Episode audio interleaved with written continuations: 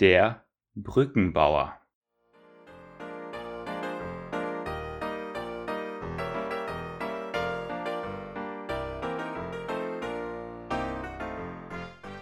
Er war ein Brückenbauer, sagte meine Mutter.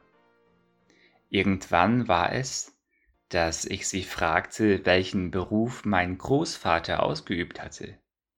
Ich war damals noch klein, vielleicht fünf oder sechs Jahre alt. Mein Großvater war gestorben, als ich eben drei Jahre alt geworden war. Doch ich wusste viel von ihm, denn oft wurde in unserer Familie von ihm gesprochen. Er war so etwas wie eine legendäre Gestalt.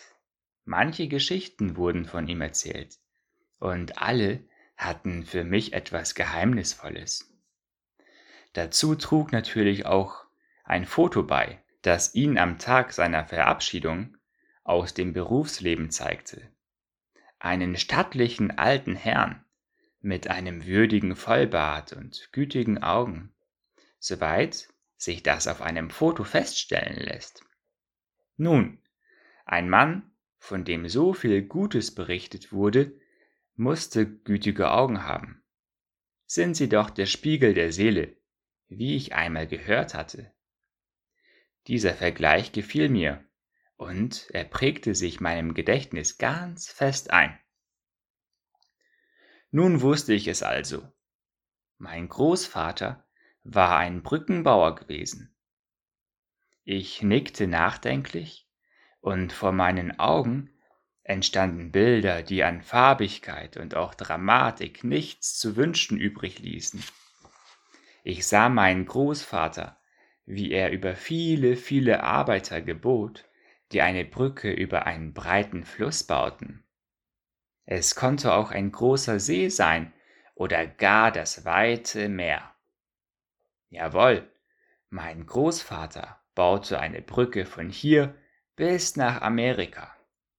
Wo dieses Amerika lag, so genau wusste ich das damals noch nicht. Jedenfalls war es weit entfernt, aber es rückte mir nahe, weil es ja durch eine Brücke zu erreichen war.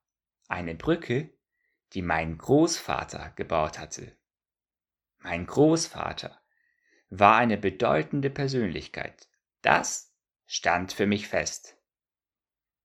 Wo ich eine Gelegenheit dazu fand, erzählte ich von ihm, und die Geschehnisse wurden immer farbiger und aufregender.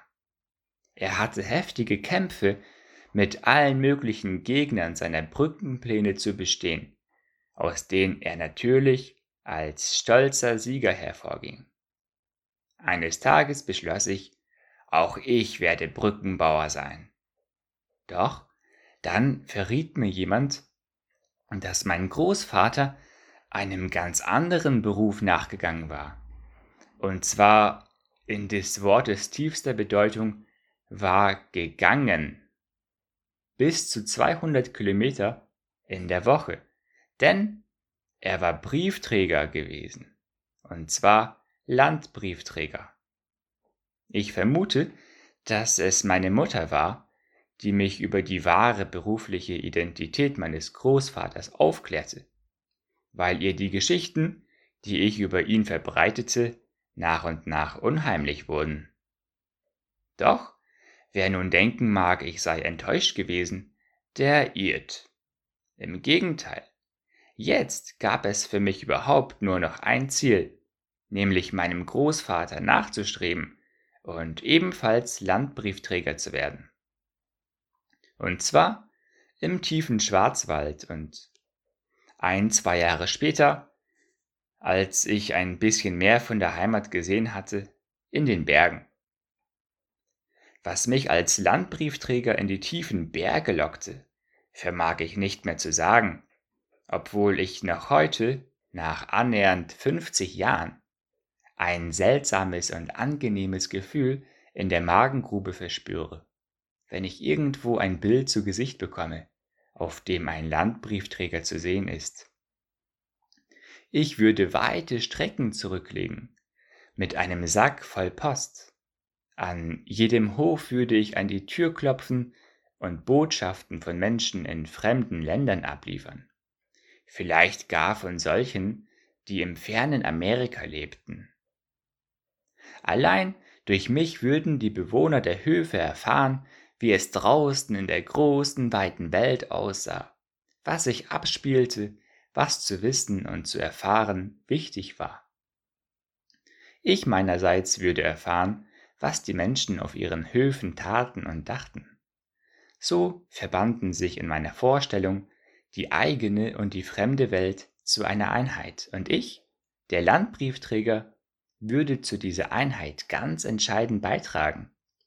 Ich würde wie eine Brücke sein, über welche alle diese Botschaften hin und her wanderten, von Land zu Land, von Kontinent zu Kontinent. Ich bin nicht Landbriefträger geworden, auch nicht ein ganz normaler Briefzusteller, wie es heute heißt. Ich habe einen ganz anderen Beruf ergriffen.